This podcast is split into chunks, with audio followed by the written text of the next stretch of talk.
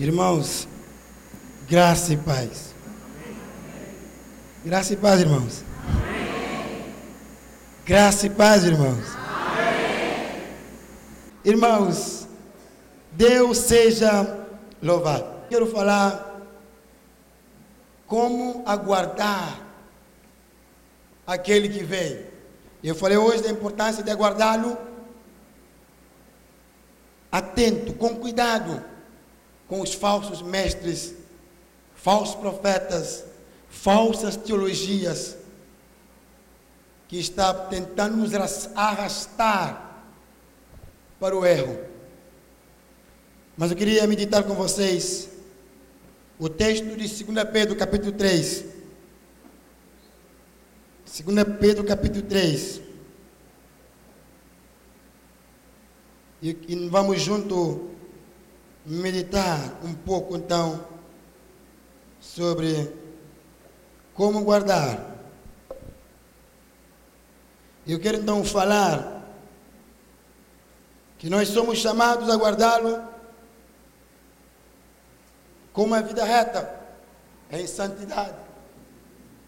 E somos chamados a guardá-lo, aguardando o Senhor, apressando a vinda dele. Irmãos, nós não somos servos inúteis. E nós não somos nem servos que apenas guardam os talentos. Nós multiplicamos os talentos. E nós somos servos fiéis.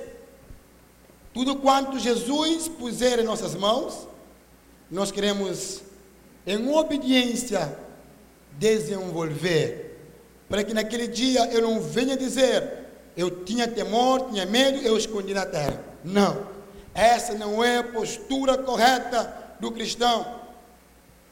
O cristão não é negligente quanto a, seu, a, a, a sua vida, o seu aguardar aquele que vem.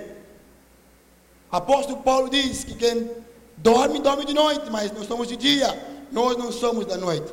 Nós somos aqueles que trabalham aqueles que obedecem, aqueles que estão ali como servos fiéis, fazendo aquilo que Jesus deixou a nós, para que naquele dia eu possa me apresentar a Ele. Aqui está, me deste cinco talentos, aqui está dez. Deste dois talentos, aqui está quatro. E é dessa forma que eu quero, pelo menos, me apresentar: Senhor, aqui está a minha vida.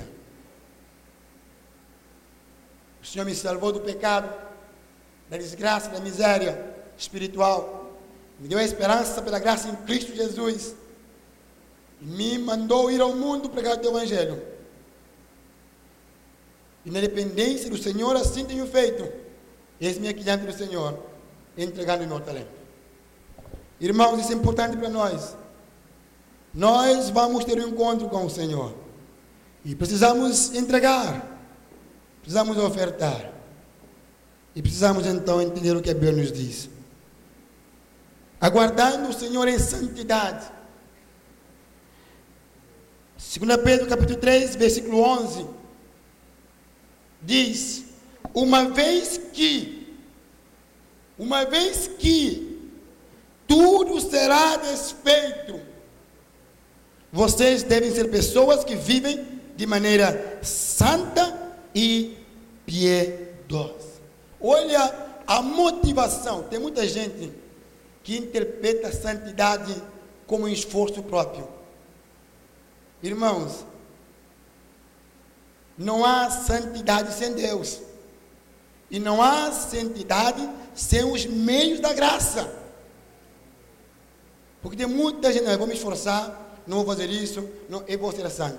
Irmãos, nós vamos ser santos com os meios da graça de Deus, os meios que Deus deixou, e através da obediência a esses meios, que nós vamos poder cada vez mais, nesse processo, deixar o velho vício, os comportamentos, atitudes, e Deus vai colocando mais dele, mais dele, mais dele mais dele em nossas vidas. Então Pedro diz: uma vez que tudo isso Ou seja, uma vez que os céus vão desaparecer, as obras que existem na terra vão desaparecer, uma vez que o céu passará como estrondo, os céus passarão como estrondo, os elementos serão de, desfarão pelo fogo. Nós devemos ser pessoas que vivem de maneira santa e piedosa. Duas coisas importantes: viver de uma forma santa e viver de uma forma piedosa. A piedade tem a ver com o estilo da minha vida. O pio é o contrário do ímpio. Tem um ímpio e tem um pio. E o pio vem da piedade. E a, é piedade é, é, é, é a vida modesta, é a vida cristã de acordo com a Bíblia. Em oração, lendo a Bíblia, indo à igreja, vivendo em obediência àquilo que Deus, que Cristo nos deixou para fazer. Isso é, é viver em piedade. Amar o próximo, ser, praticar a generosidade no corpo de Cristo. Então, viver é, é a, a vida, essa vida simples espiritual, que hoje muita gente não quer mais. Acordar, pegar o seu pão diário, ler no dia 20. Hoje eu ouvi, eu tenho, eu tenho boa semente no meu telemóvel. Hoje então eu ouvi ali boa semente. Eu boto, eu, eu vou ouvindo. Acordar, ouvir o pão, o pão, pão diário, boa semente, ler um texto da Bíblia, falar com Deus, ouvir a voz de Deus, meditar naquele texto, pedir que o Senhor lhe dê a oportunidade de evangelizar alguém. Isso é a vida da piedade. A vida é simples. Então, Pedro está dizendo que diante de tudo isso nós temos que ter uma vida de piedade, de total dependência dos meios da graça que Deus deixou. Viver uma vida com Deus, viver uma vida buscando a Deus vivendo uma vida eh, estreitando nossos laços com Deus, como aqueles que foram resgatados do pecado, para uma nova vida em Cristo, como está em 2 Coríntios 5,17, que diz o que? Quem está em Cristo? As coisas velhas já? Ele tudo se fez? É dessa forma. É dessa forma. E diz que nós devemos viver de maneira santa. Viver da maneira santa é procurar cada vez mais nos identificar com o nosso Deus. Porque Ele é santo e Ele nos chamou para a santidade, uma vida de pureza em nossas ações, nossos comportamentos e nossa atitude. Mas isso não é apenas fruto do seu esforço. Não há santidade sem obediência à Bíblia. Não há santidade sem a Bíblia, sem oração, ou seja, os meios da graça que vão nesse processo me purificando, me aproximando de Deus, me tornando como Deus quer, até aquele dia em que eu serei glorificado, e ali com o corpo sem pecado, e ali viverei eternamente com meu Senhor. Eu preciso imitar Deus. Deus é santo no seu modo de agir. Deus é santo e eu preciso também como tendo semente de Deus em mim, pela graça de Cristo, eu preciso também ser como Deus. Viver em santidade não é não é algo distante dos cristãos, mas é a forma que Deus quer que vivamos. Claro que aí entra muita coisa, muitos versículos, podemos dar muitos exemplos de posturas e comportamentos, mas eu quero que os irmãos entendam os princípios já que, já que tudo vai acabar, já que Cristo vai voltar, já que Ele vem muito em breve, já que os sinais estão à minha frente, que tipo de vida eu tenho que viver? Uma vida santa, uma vida piedosa. E aí preciso entender isso na minha vida. A cada dia. 14. Por essa razão, irmãos, que razão? Está em cima. Nós, porém, segundo a promessa de Deus, esperamos novos céus e nova terra, nos quais habita a justiça. E fala, por essa razão, pela razão do versículo 13, por essa razão, amados, esperando essas coisas, esforcem-se para que Deus os encontre sem mácula, sem culpa e em paz, sabendo que Cristo vai voltar muito em breve. Os sinais estão à minha frente. Eu, Deus precisa me achar, porque Ele vem. Ele vem.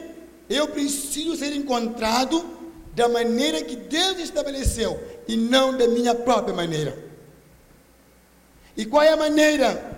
Deus quer me achar sem mácula. Por quê, irmãos? Lá em Êxodo, quando o cordeiro era escolhido para ser apresentado como oferta agradável para o sacrifício, um, uma das condições eram não podia ter mácula, mancha. O cordeiro que tinha mancha não estava em condições de ser oferecido para Deus. Lembremos que nós somos a oferta a Deus. E como parte da noiva de Cristo, a noiva vai ser apresentada ao noivo. E a noiva precisa ser encontrada sem nenhum tipo de mancha. Já pensou? Alguém vai casar com uma virgem. Marca-se o casamento, faz todos os preparativos e de repente a mulher se envolve, ela se mancha. Ela se mancha. E como agora pode casar com o noivo se ela está manchada? Na cultura judaica, a gente sabe qual é. Ma Maria quase passou por isso. Na cultura já não, já não se aceita. Porque está manchada, já está impura, está com mancha, está com mácula, já não pode ser apresentada, não está em condições de ser apresentada. Quando a Bíblia fala então disso, irmãos, nós somos uma oferta a ser apresentada. E nós não podemos estar com mancha, com mácula. E que nos pode manchar é o mundo, é o pecado. E é por isso, enquanto aguardamos a vida de Cristo, nós temos que lutar contra o pecado. Para que o pecado não venha nos manchar para que esse mundo não venha nos manchar, para que sejamos uma oferta em condições de ser apresentado diante de Deus. Mas diz mais, que nós também devemos ser apresentados, encontrados sem culpa. A culpa vem quando você sabe ou sabia que deveria ter feito tal coisa ou não ter feito, e você fez ou não fez. E por não fez, ou por não ter feito, ou por ter feito algo talvez errado, o seu interior se encha de culpa. Ou seja, há um peso na consciência, algo que pesa dentro de você por não ter feito. Amados irmãos, o que mais causa culpa na vida da igreja é quando nós olhamos e perceber que nós não temos sido tão obedientes a Cristo como deveríamos ter sido. Que nós não fizemos tudo quanto Ele nos deixou para fazer. E que nós deixamos de fazer muita coisa que nós poderíamos ter feito. E a nossa consciência pesa, pesa, porque eu deixei de fazer. Eu podia ter feito, e há uma culpa dentro de mim. Há esse sentimento que me condena. Há esse sentimento que pesa a minha consciência. Porque eu não fiz. Amados irmãos, nós devemos ser, ser servos fiéis, servos que trabalham, servos que fazem aquilo que Deus requer de nós, para que naquele dia nós não tenhamos culpa de não ter feito. Apóstolo Paulo, nas últimas da sua morte, ele tem algo interessante. Ele falou: Eu combati o bom combate. Concluí ou completei a carreira e guardei a fé, ele tinha plena consciência de que ele fez aquilo que Deus mandou, mandou fazer. E ele morre tranquilo, ele não tem medo da morte, ele não teme a morte, porque ele completou a sua carreira. Ele fez aquilo pelo qual Deus o vocacionou, Deus o chamou, e a sua consciência está tranquila diante de Deus e diante da morte. Irmãos, Jesus vem, mas nós não podemos ser encontrados com a culpa. Se você está aqui hoje e a culpa é um peso na sua mente, no seu coração, comece a fazer as coisas que Deus nos chamou para fazer. E comece a abandonar as coisas que Deus não autorizou você a fazer. Para que não haja culpa em você. Ainda é tempo, irmãos. Porque ele não, ele não chegou ainda. Eu tenho tempo de mudar. Eu tenho tempo de poder trabalhar. Eu tenho tempo de poder deixar práticas, comportamentos, atitudes, palavras, desejos, para que de fato eu possa ser encontrado sem culpa. Porque eu fiz. Porque eu trabalhei. Eu fui obediente ao meu Senhor. E ele diz mais: ser encontrado em paz e paz aqui traz ideia de reconciliação. Amados irmãos, o que mais, o maior pecado talvez dessa humanidade são relacionamentos quebrados. A gente vê, por exemplo, marido que guarda rancor do seu, da sua esposa, 5, 10, 15 anos filhos que no passado distante, 20, 30 anos, o pai fez alguma coisa, mas até hoje não está em paz com seu pai.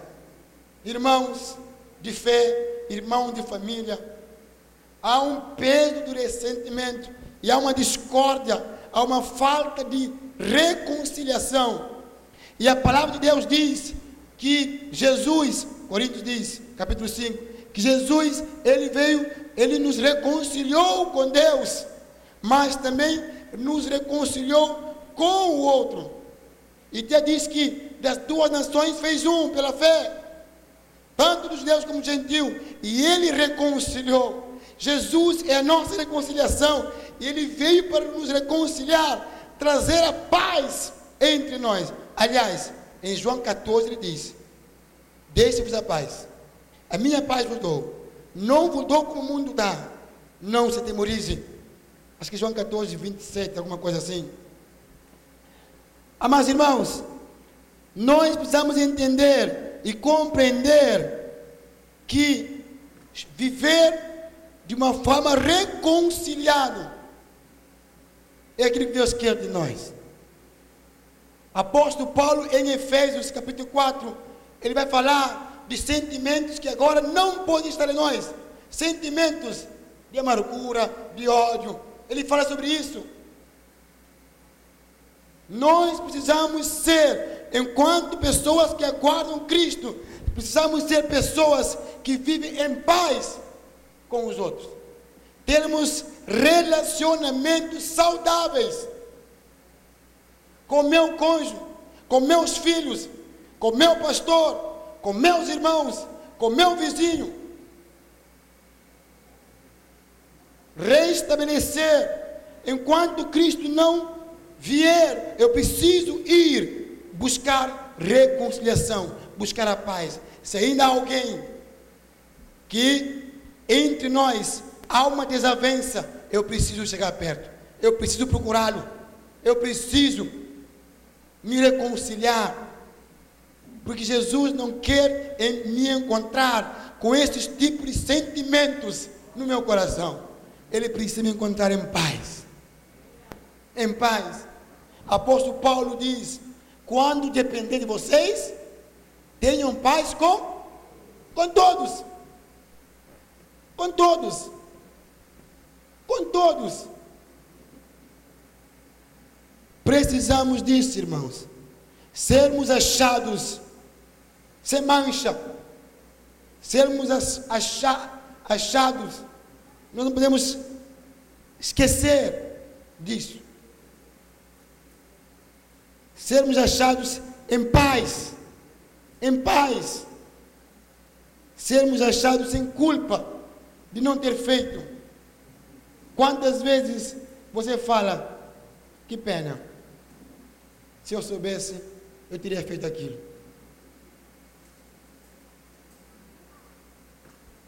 Amados irmãos, nós vivemos a santidade, buscamos a santidade, porque nós aguardamos a grande promessa. A promessa de Deus, a promessa da vinda de Jesus, é uma motivação, é um encorajamento para que a igreja do Senhor busque a santidade. Se você não tem nenhuma outra motivação, procure ser santo, porque Cristo está voltando. Porque Ele está vindo. É tempo de nos santificarmos cada dia mais. Assim como Jacó, ele, ele estava indo para Betel, eu vou me santificar agora. Nós precisamos disso. Nós não podemos aguardar Jesus da mesma forma no pecado. Nós não podemos aguardar Jesus preguiçosamente. Nós não podemos aguardar Jesus com relacionamentos ainda a resolver. Lá na minha igreja, tinha uma irmã que se converteu, nova convertida, anos atrás. E a minha irmã, então, foi discípula, foi a pessoa que Deus usou para discipulá-la. E então um dia veio minha irmã e falou assim: Pastor, eu estou com um problema. Eu falei: Qual é o problema? Aquela irmã que se converteu, já faz 25 anos que ela não fala com seu pai. 25 anos. Eu falei: Tudo isso? É muito tempo. 25 anos é muito tempo. Qual é o problema? Não, porque quando tinha 7 anos, o pai maltratou, abusou dela, então, até hoje, ela fugiu até hoje. E ela já estava com 30 e poucos anos. E ele, ela falou, não, que não vai, que ninguém vai obrigá-la a ir, e que, que ela não está disposta a ir à casa do pai. Aí então eu fui falar com ela. Minha irmã, eu vim aqui para a gente ler, ler a Bíblia. Ah, pastor, muito bom. Mas o assunto aqui é específico. Qual é o assunto? O assunto é reconciliação com seu pai. Pastor, eu não vou lá por nada desse mundo. Irmã, vamos ver aqui alguns pontinhos aqui.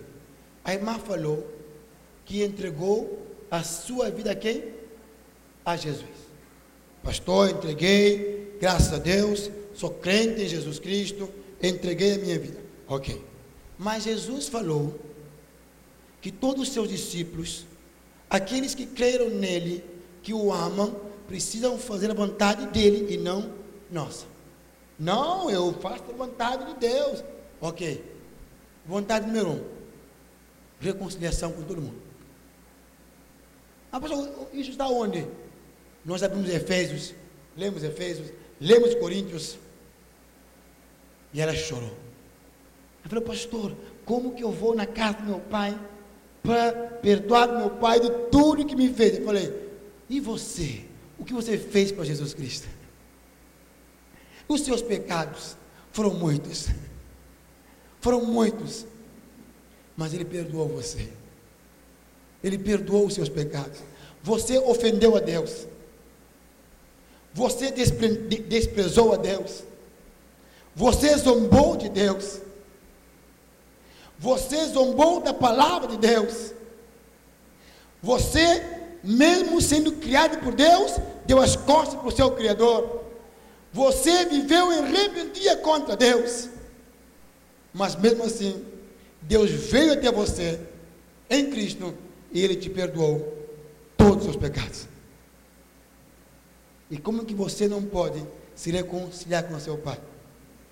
Aí, Era no interior. Então minha irmã foi lá com ela, eu não fui. Estava com outro compromisso. E foi lá. De longe, a minha, a minha irmã me contou. Quando o pai viu ela de longe, o pai ficou já paralisado. Irmãos, eram 25 anos, não. Ficou paralisado. O pai não esperava. Não esperava. E ela chegou, chegou perto da porta. E ali, o pai ali, paralisado. E ela falou, meu pai, hoje eu vim me reconciliar com o Senhor. Eu quero dizer que o Senhor está perdoado de tudo quanto o Senhor me fez. E o pai abraçou, chorou e pediu perdão para ela. E naquele momento, naquele momento, ela estava em paz com Deus e em paz com seu pai. Amados irmãos, irmãos, para o céu não tem mala de 23 quilos, não, irmão. É bagagem de mão, não cabe muita coisa. Não leve mágoa para o céu. Não tem bagagem para levar, irmãos. Não tem. Nós precisamos ter uma vida a ser encontrada em paz, em paz, em paz, reconciliação, reconciliação. Eu fui reconciliado com Deus. Eu era inimigo de Deus, rebelde diante do Senhor, mas em Cristo eu fui reconciliado. Eu preciso testemunhar essa reconciliação, reconciliando-me com os outros antes, antes que ele volte, para que ele me encontre em paz. Em paz. No hebraico, a palavra shalom significa paz, prosperidade e saúde. E saúde, ou seja, quando você vive em paz, você está com saúde espiritual. Amados irmãos, isso é importante para nós. Deus quer me encontrar, viver de forma santa, de forma piedosa, me encontrar sem mácula, me encontrar sem culpa e me encontrar em paz, com, com relacionamentos resolvidos. Se você é marido, está de mal com a sua esposa, reconcilia. Você não sabe se à noite ele não vem. Fique em paz logo, irmão. Fique em paz logo com a sua esposa, com seu marido, com seus filhos. Isso é importante, irmãos. Isso é fundamental. Precisamos estar em paz. A quem você precisa pedir perdão, vá logo pedir perdão. Não fique no orgulho. Vai logo pedir perdão. Resolva logo seus, as suas pendências. Resolva logo. Porque Ele está às portas. Ele pode vir a qualquer maneira, a, a, a qualquer hora. Ele pode chegar. Resolva-se com os outros. Reconcilie já. Nós precisamos ser encontrados em paz. Então, irmãos, Deus quer me encontrar atento quanto aos falsos profetas. Deus quer me encontrar vivendo em santidade. Hebreus vai dizendo: buscai a paz e a santificação, sem a qual ninguém verá o Senhor. Buscai a paz e a santificação. Oh, andam juntos, amiguíssimos. Amados irmãos, precisamos ser encontrados atentos quanto aos falsos profetas. Precisamos ser encontrados santo, na piedade, sem mácula, sem culpa, em paz. É dessa forma que ele quer me achar. E apóstolo Pedro diz que para isso nós temos que nos que esforçar. No 14 diz: por essa razão, amados, esperar nessas coisas, esforcem-se, esforcem-se. Existe disciplina, esforço, não é fácil, não é não. Mas Vamos nos esforçar cada dia. Nos esforçar a cada dia. Irmãos, eu dou graças a Deus, porque Deus nos deixou a Sua palavra para nos preparar antes. Isso é muito bom. Isso é misericórdia de Deus, irmão. Graças a Deus pela Bíblia. Graças a Deus. Porque posso ler e me preparar e me ajustar. Terceiro, a coisa que mais gosto de falar.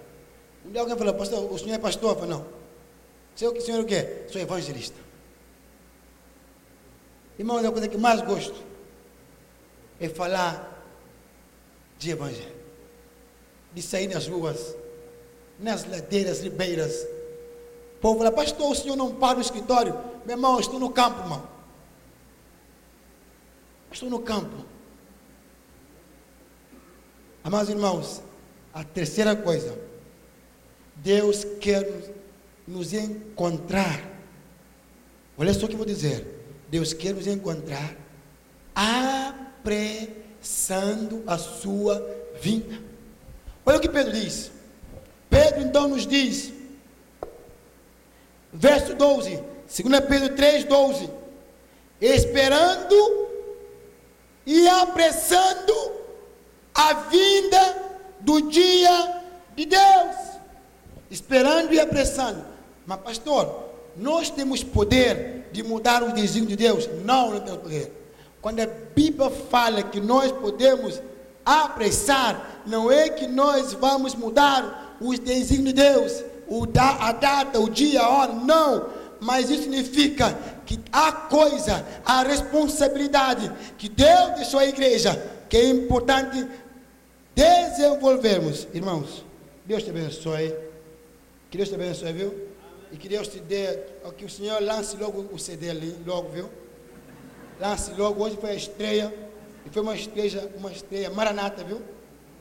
Agora, se ele vier logo, vai lançar lá em cima.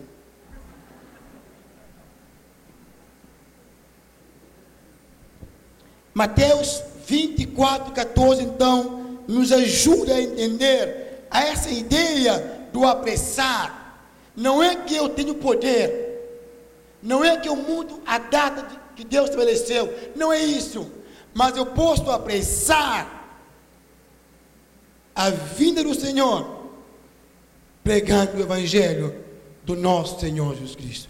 A pregação do Evangelho apressa a vinda do nosso Senhor Jesus Cristo. Mateus, então, 24, 14, eu vou ler mais uma vez, nos diz assim: E será pregado este evangelho do reino por, do reino por todo o mundo, para testemunho a todas as nações, então virá o fim. Você veja que a, a, a, vinda há uma implicação, então virá o fim. Depois do que? Que todo evangelho for pregado. Ou seja, na mesma ideia de Pedro, quando a igreja prega o evangelho, ela estará esperando e apressando a vinda de Jesus. Sete princípios sobre evangelização. Eu quero terminar com sete princípios sobre evangelização. Irmãos, eu amo evangelizar. Eu amo evangelizar. Muito mais que ser pastor. Eu, eu, eu amo ser pastor. Eu gosto de ser pastor. Mas muito mais do que ser pastor, irmão. Eu amo evangelizar. Eu amo. Uma vez o pastor falou, lá na igreja. Nossa igreja vamos trabalhar cinco propósitos: evangelismo, discipulado, comunhão, serviço, adoração. Meu irmão, quem disse? Trabalhamos mais, mais qual? Evangelismo. Porque o pastor evangelista e reflete na vida da igreja. E reflete. Aí, irmão, pastor, temos trabalhado nos outros quatro, tal, tal. Ajustar. Mas o evangelismo é minha paixão. É minha. Você pode me acordar de madrugada. Eu amo evangelizar. Eu gosto quando eu chego, ali já pergunta a pessoa logo, como é, conhece Jesus. Eu amo evangelizar. Uma vez eu fui evangelizar em Nepal. Eu não sabia falar a língua de Nepal, nada. Cheguei numa casa da senhora, aí o irmão, tem que evangelizar a senhora. Ah, cara, eu não sei falar o nepalense. Como que eu vou evangelizar essa senhora aí? Ok, você fala inglês, eu traduzo para o negócio. A senhora, então a senhora sentou. E eu, com meu inglês meio assim, aí falei, traduza para ela. Cara, foram cinco minutos. E ela entendeu. Sabe o que eu falei? Eu falei, a senhora tem, tem quantos dedos? Tenho cinco dedos. Ok. Ok, qual é o primeiro dedo? Depende, daqui ou daqui, falei. Qualquer, qualquer um. Ok, aqui. Então, este dedo, não esqueça. Romanos 3, 23. A senhora é uma pecadora. Não esqueça disso. Romanos 3, 23. A senhora é uma pecadora. Ok? O próximo dedo qual é? Ela mandou a sequência. Ok. Esse outro dedo aqui, senhora. A senhora é um pecador, não vale nada. Mas esse dedo aqui diz que mesmo assim Deus amou a senhora. Romanos 5,8. Grava aí. Romanos 5,8. Ali. Romanos 5,8. Traduz daí, traduz. Traduziu. Ok, próximo dedo qual, senhora? Esse dedo aqui. Ok. Esse dedo aqui, Romanos 6, 23. A senhora tem duas escolhas: continuar no pecado e morrer sem Cristo, ou receber a vida eterna que é em Cristo. Porque o salário do pecado é a morte, mas o dom gratuito de Deus é a vida eterna em Cristo Jesus, nosso Senhor. E ela, não, eu quero o outro, outro lado. Então, grave, Romanos 6, 23. A senhora quer? Quero. Mas tem algo que a senhora precisa fazer. Qual é o próximo dedo? Esse aqui. Romanos 10, 9 10. Se com a tua boca confessar e teu coração quer. E ela, explicamos ali, não, interessante, tal, tal. E ela ali, falamos com ela, tal. E ela falou, eu quero conhecer Jesus. De fato, eu não sabia. Nós aqui temos outras culturas, tal, tal. Ela é o rapaz traduzindo. E aí oramos com ela. E ela abriu o coração, abriu a porta. E sentimos que o Espírito Santo estava ali mesmo, tocando no coração dela. Aí falei, eu vou embora daqui, porque Nepal não é para mim. Mas eu vou deixar a senhora com o último dedo. Qual é? Ela levantou assim. Romanos 8, de 31 a 39. A segurança da salvação. Segura agora. Nem a morte, nem a vida, nem a altura, nem a profundidade, nada. A senhora está segura na mão de Cristo. O Deus que salvou é, é fiel para mantê-la segura até aquele dia. Cinco dedos, cinco romanos. Terminou. E fomos embora. Irmãos, evangeliza, evangelizar. Não precisa de muita, muita, muita coisa, não. Não precisa de muita coisa. Não precisa. Romanos 3, 23. Romanos 5, 8. Romanos 6, 23. Romanos 10, 9, 10. Romanos 8. Ali você fala de 31 e vai ele fala da segurança nada nos separará do amor, nada, nada, nada. Quem Deus salva, Deus segura. Cristo falou: O que me deste, nenhum se perdeu, nenhum. Amados irmãos, sete princípios então sobre evangelização. Vou tentar abrir aqui. Sete princípios. Nós precisamos apressar a vinda de Jesus e podemos apressá-lo como? Podemos apressá-lo pregando o Evangelho do nosso Senhor Jesus Cristo, fazendo esse Evangelho alcançar os confins da terra. E dessa forma, nós podemos ali. Primeiro, a evangelização cumpre o desejo do coração de Deus. Não esqueça disso. A evangelização cumpre o desejo do coração de Deus. 1 Timóteo 2, 1 a 4. 1 Timóteo 2, 1 a 4. 1 Timóteo 2, 1 a 4.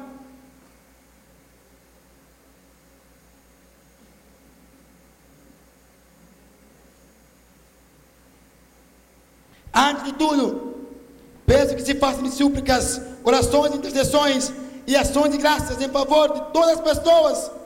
Ore em favor dos reis, de todos que exercem autoridade, para que vivamos vida mansa e tranquila, com toda piedade e respeito. Isto é bom, aceitável diante de Deus, nosso Salvador, que deseja que todos sejam salvos e cheguem ao pleno conhecimento da verdade.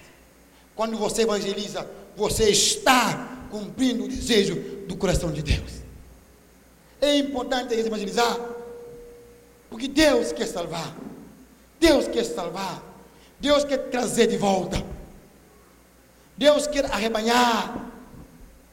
E através disso, irmão, a evangelização cumpre o desejo do coração de Deus. Irmãos, Romanos 10, 17 diz: A fé vem pelo ouvir o que, palavra? Se você ler 10, tem um sério de perguntas lá no 10. Um sério de perguntas. Irmãos, se a fé vem pelo ouvir e ouvir a palavra, quem não ouve o Evangelho não vai crer.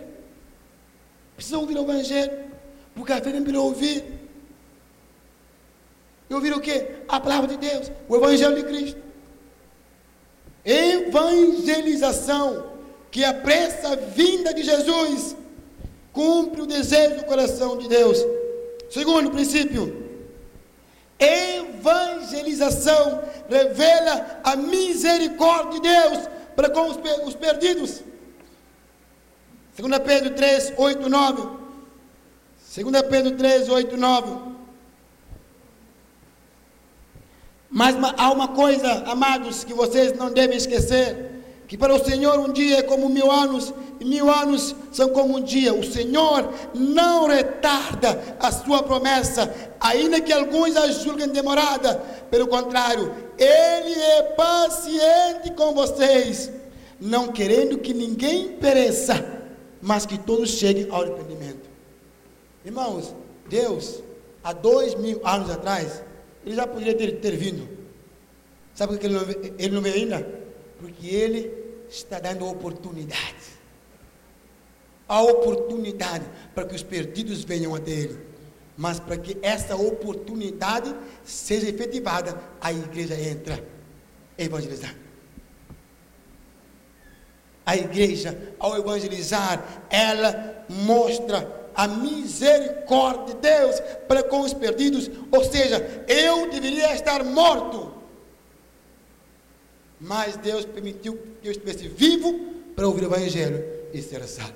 É misericórdia de Deus, irmão. A bondade de Deus. Não é o seu mérito, não. Não se gaba, não.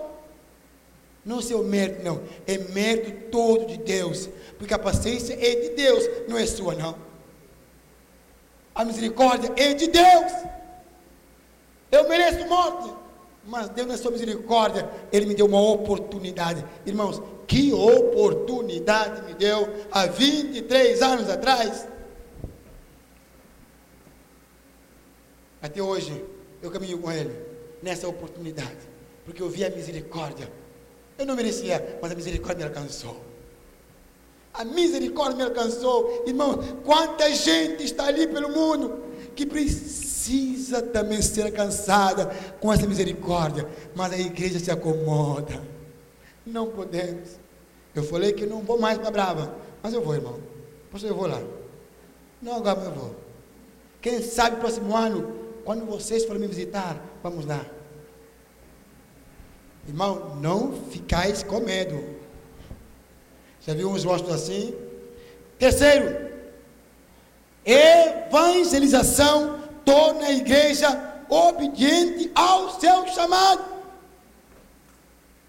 Evangelização torna a igreja obediente ao seu chamado. Mateus 28, 19 e 20. Portanto, o 18 é importante.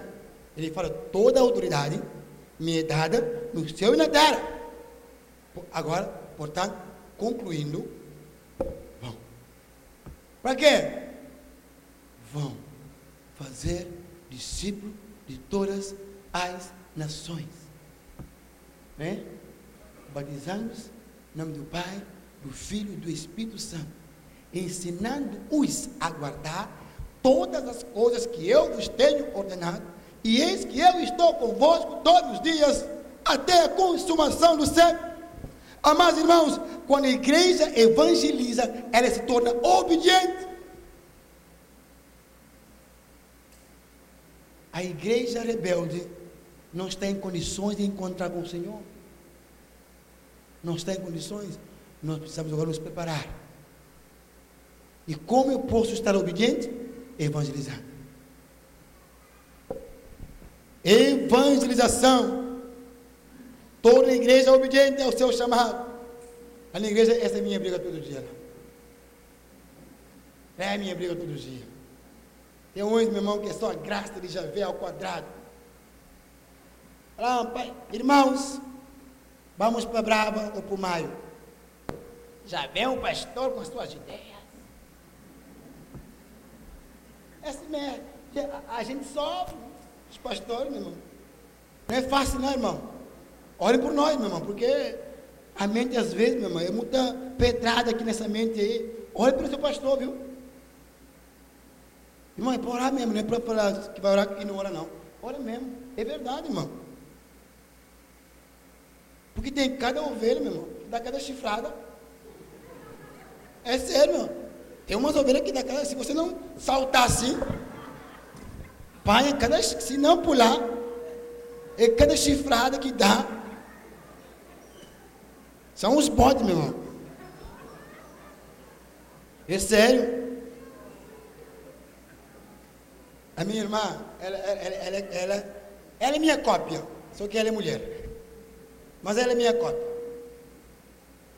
Ela então, ela é rebelde.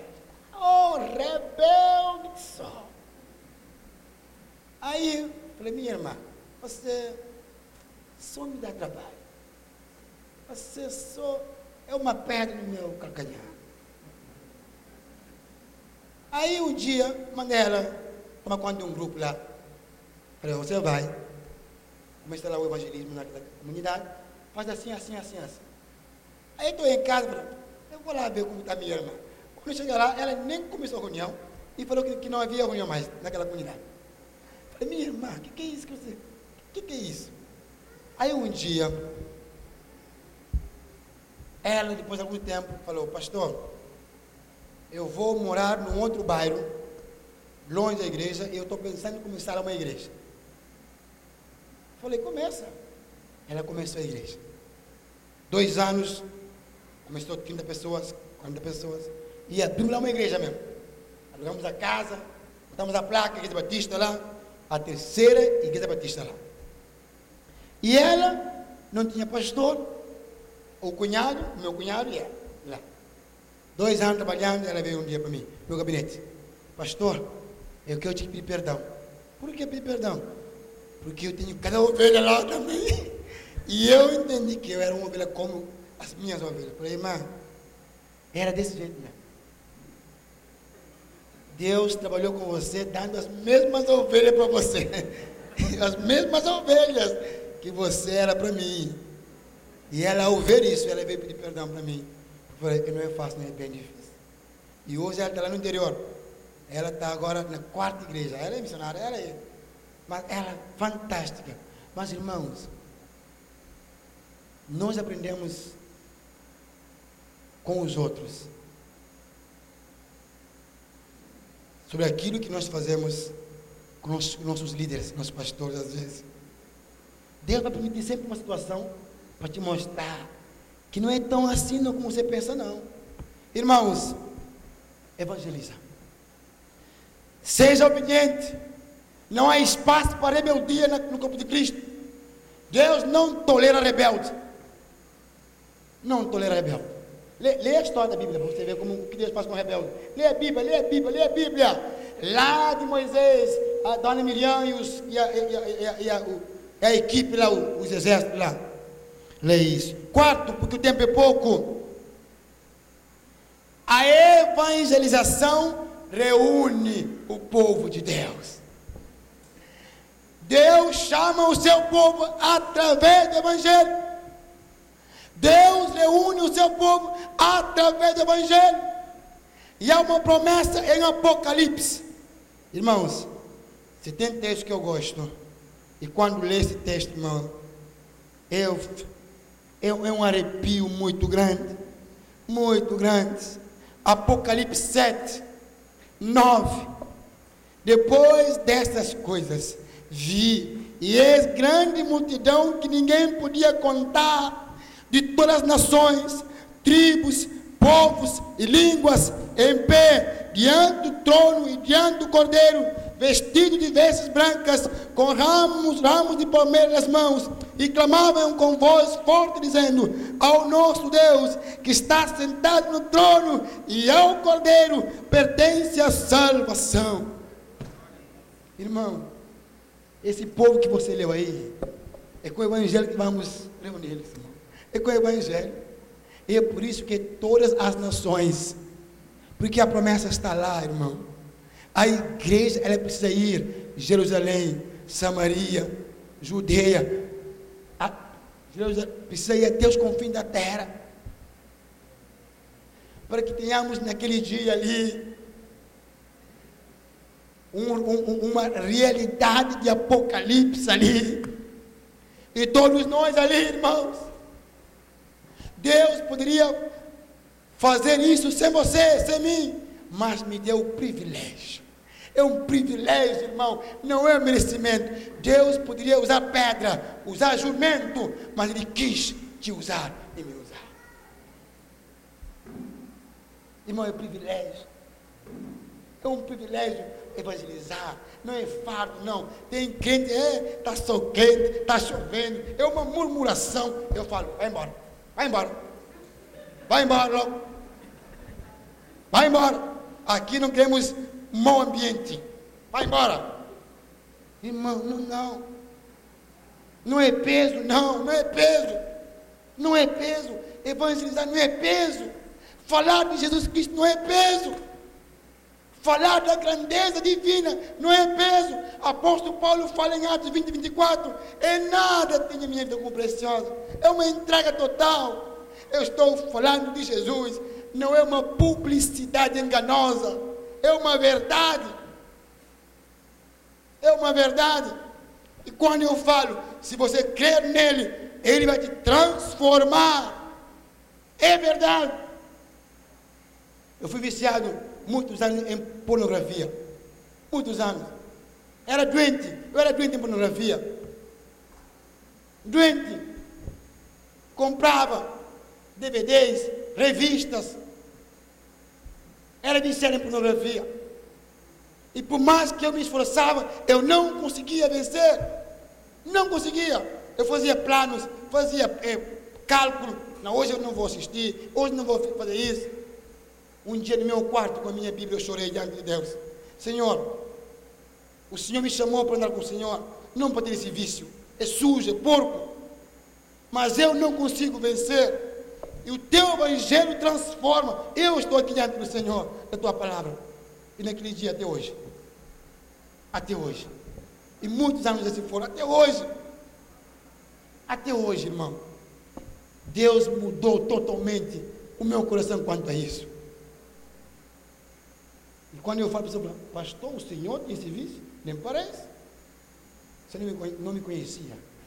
Deus é bom. Deus é bom. Deus é muito bom. O Evangelho transforma e é verdade. Você não está pregando algo errado. Você não está sendo uma doença, não. Você está pregando uma verdade que transforma, que liberta. João 8, 32. João 8, 36. Você está pregando um nome, o um nome de poder. Atos 4, 12. Porque debaixo do céu, nenhum outro nome é dado entre os homens, pelo qual devamos ser salvos. Atos 4, 12. Amados irmãos, é esse nome que eu prego. O nome de Jesus. O nome é esse nome ali. Não tenha vergonha então. Você não matou ninguém, não roubou. Você está pregando o Evangelho. De vez em quando eu encontro com uns, uns pentecostais no ônibus. O povo começa a dar risada, mas não dá risada não. Ele está ali fazendo algo do Senhor. Você pode não concordar com a maneira, mas está ali, mais do que você. Não, não goza não. Não faz zombaria. Não faz zombaria. Está lá com seu alto-falante ali no meio da rua, falando de Jesus. O nome de Jesus. Não gosta, não. Ah, não, porque não é batista. E daí? Amados irmãos, nós temos que pegar o Evangelho do nosso Senhor Jesus. Eu vou terminar. Quinto, a, evangelização torna, uma igreja, torna a igreja frutífera. João 15.